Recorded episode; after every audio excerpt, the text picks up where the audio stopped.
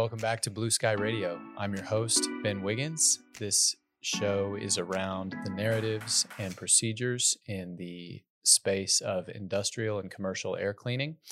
And I'm here with the CEO, the founder, the mad genius, the uh, the man himself, the man behind Blue Sky Global, Dr. Michael Seitz. Michael, Hi, Ben. how's it going? Do you is there a person you can think of who you feel has taken a similar approach to business, to professional pursuits, to life?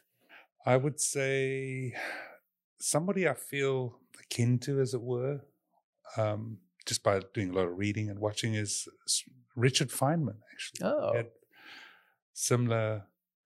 I don't know, just view on things Mhm. of really getting into stuff, but Mhm. also all over the place. You know, lots of ideas, s- dumbing things down. I think it's so important that we need to understand things almost in a childlike way. When you mm. really get things and you can explain them in a simple way, then and and to teach is it it helps just to make things simple. to make the complex simple. Yeah, no, no pursuit more more important than that in teaching. As a reminder, you can click the link in the description or call the number in the description and use the promotional code Blue Sky Radio to get your first week of rental on us. Michael, in our first episode, we discussed how you came to invent the Blue Sky machine because of issues you were seeing on job sites regarding dust collection. Can you speak a little more to the dangers of the current process of mobile dust collection? Ah, yes. Um, so just to be clear, there are these definite two areas of dust collection. One is the fixed dust collector, Mm-hmm. uh, which ha- where there are a whole lot of issues Sure. related to that, and a lot of installed base. There's just millions of dust collectors out there, bag filters they call them Mm-hmm. in certain things, and then the more modern cartridge filters. And then you get into the realm of mobile dust collectors, which are for project work. Right. Um, examples of that would be a bridge, a bridge um, renovation. So they may be stripping off an old lead paint or, or cleaning it up or sandblasting or even welding it.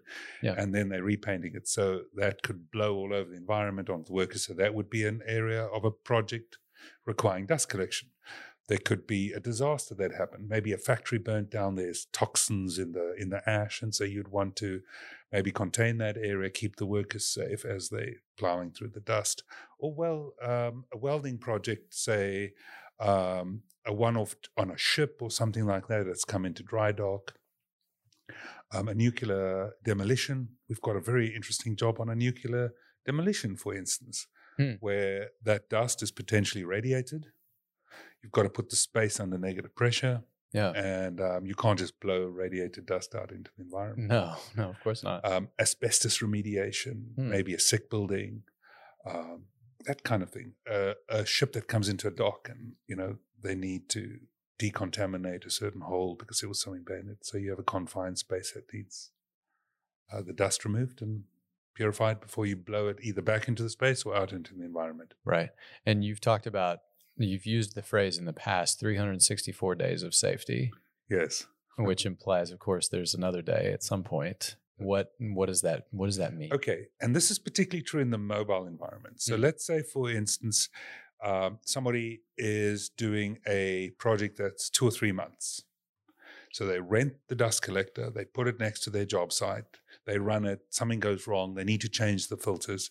They're really not set up for filter changes, typically uh, next to a road, Okay. right? Or on a busy construction site or demolition site.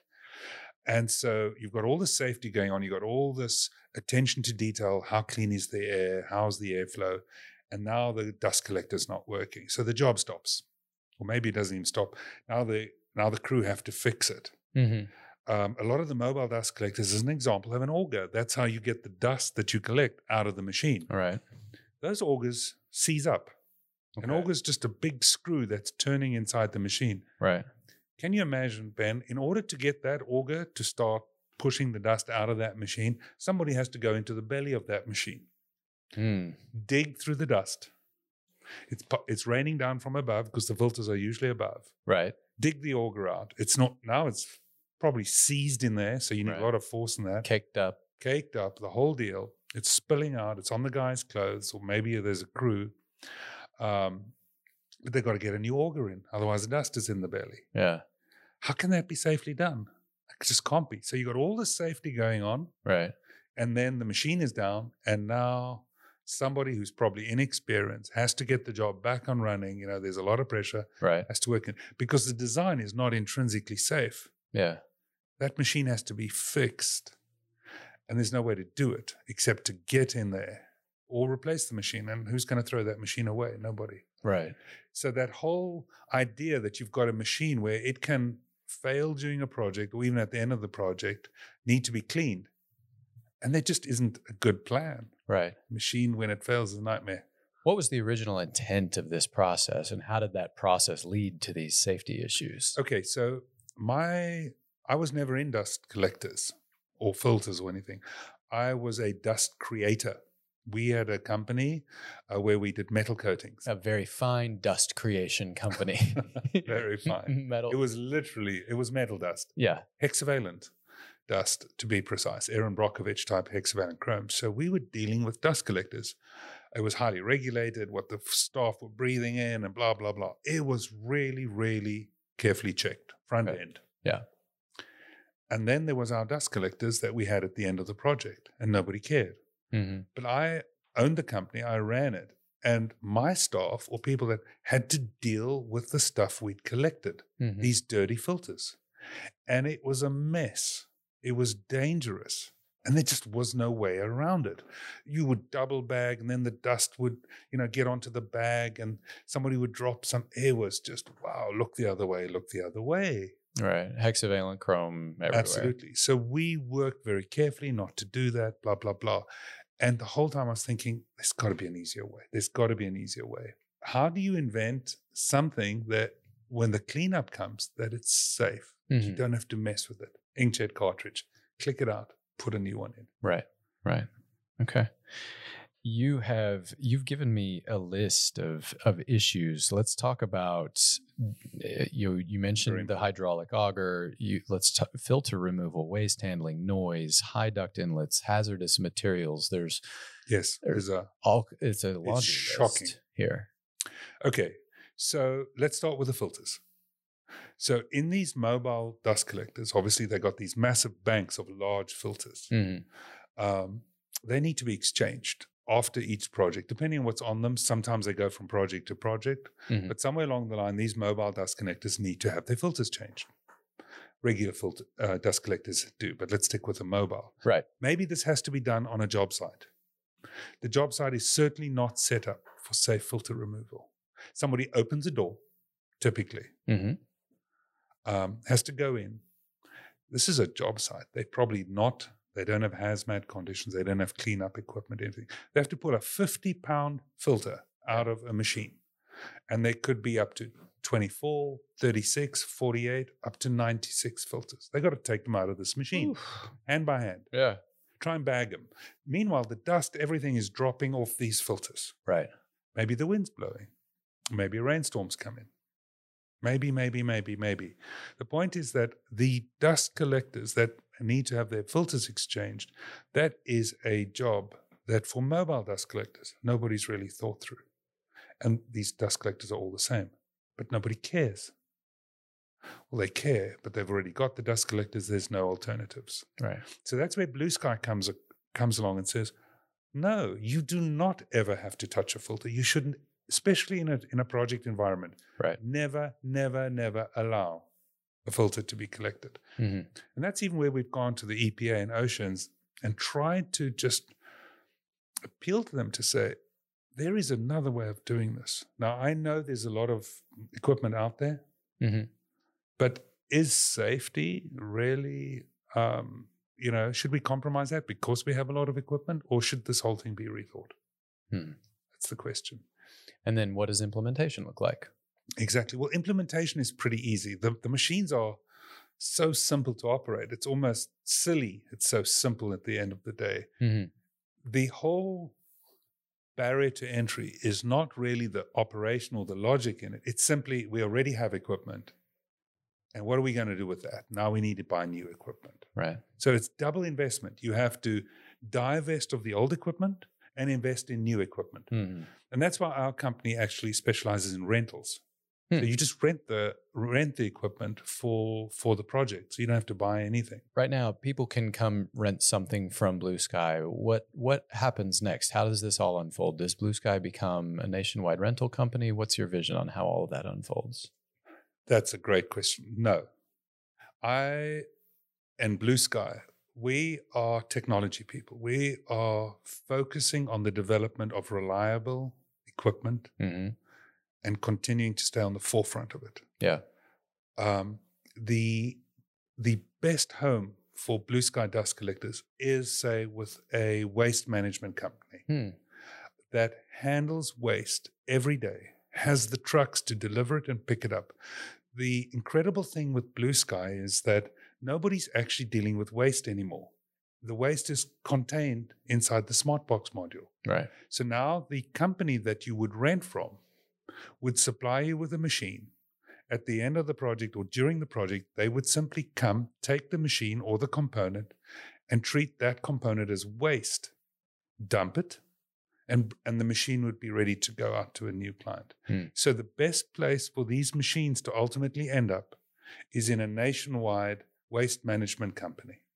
You simply call them up, you say, I need a dust collector, or maybe you have a factory that you want to get rid of all your existing fixed dust collectors. You say, I'm just going to rent my air cleaning service and I'm going to go to my waste handling company.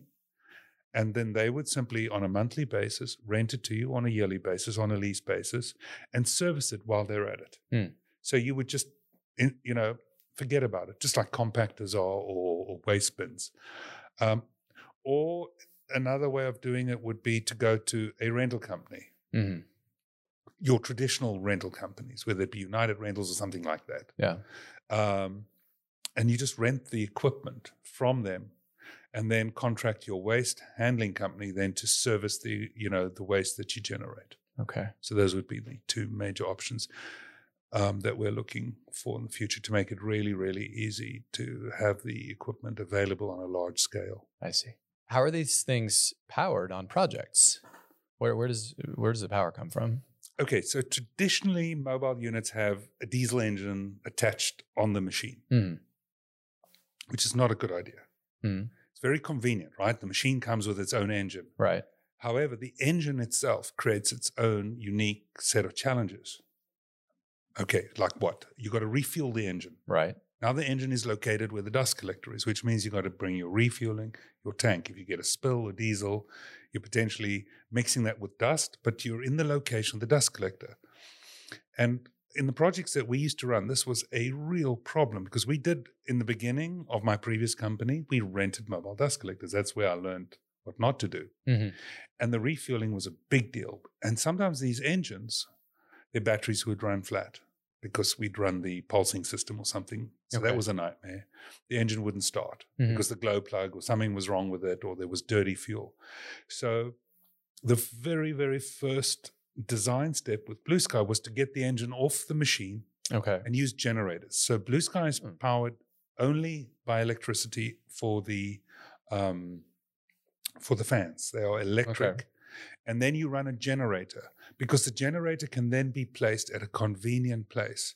And here's what's interesting about a generator, Ben. If the generator goes faulty, let's say a bad engine as well, Right. you can change out a generator in a Very- heartbeat. very easy. you cannot change out a dust collector easily Right. because they're big and heavy and bulky and normally parked in an awkward place. Yeah. A generator you can scoop up, bring in a new one in in a heartbeat. Yeah. Okay. And waste handling then. Waste handling is another thing. Most dust collectors discharge their waste on a continual basis using this auger into drums. Right. Now, on a job site, you've got to do drum handling. Drums are not that easily to handle. And if they fall over, which they can do, they often put on bad pallets, um, you're dealing with an awkward system. So, with Blue Sky, if it's a non hazardous waste application like a bridge or something, uh, all the dust from the Blue Sky falls directly into a roll off, one of these big roll off containers, and it's handled by a waste truck Okay. directly. Right. So the blue sky machine drops it is actually perched on top of a roll-off container.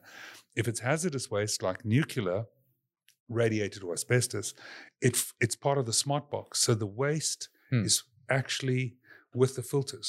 So in a roll off sized um, machine, you could have up to 15, 20 drums all contained within the machine itself before it needs any clean out. Yeah. And that'll normally see it through a six month project.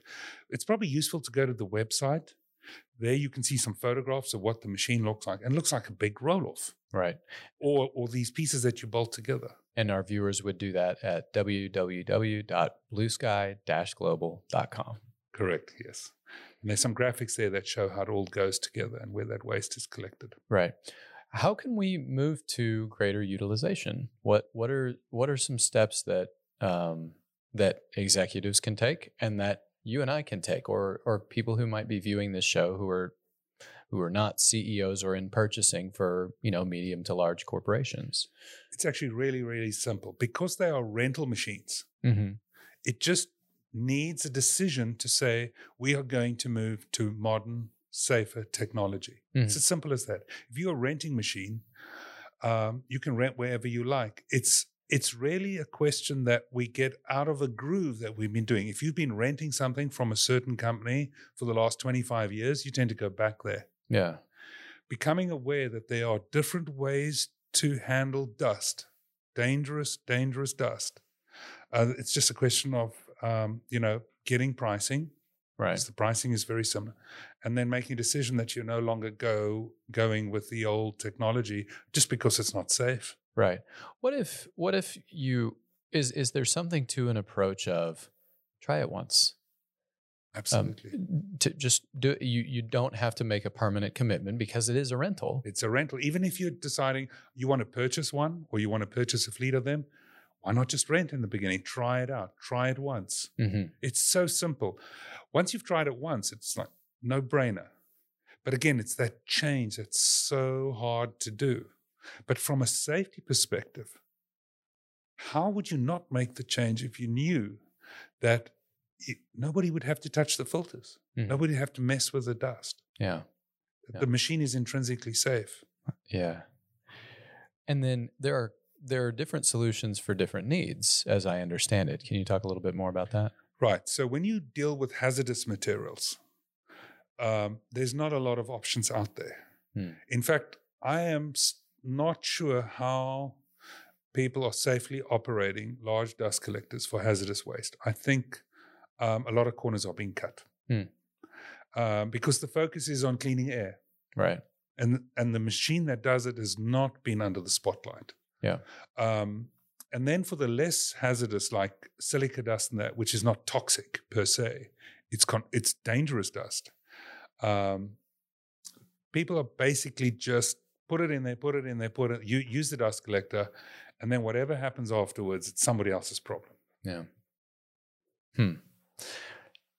And then for someone who's just out, yeah, has a you know has a regular job at a desk in a, at a company somewhere, how can that person make a difference?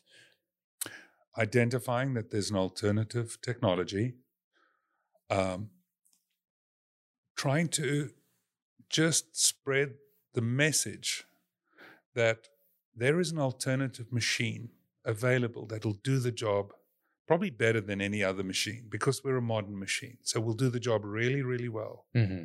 cost competitive. But here's the thing that somebody introduces the idea that it is a much safer device to be used. Mm. Just simply bring home the fact that safety matters. Yeah. For our viewers, don't forget to like and subscribe. Leave us a comment if you have a moment. Don't forget to share the episode as well. Click the bell to get notifications. And we really appreciate you tuning in. Michael, thank you for your time today. And uh, this has been Wiggins for Blue Sky Radio, signing off.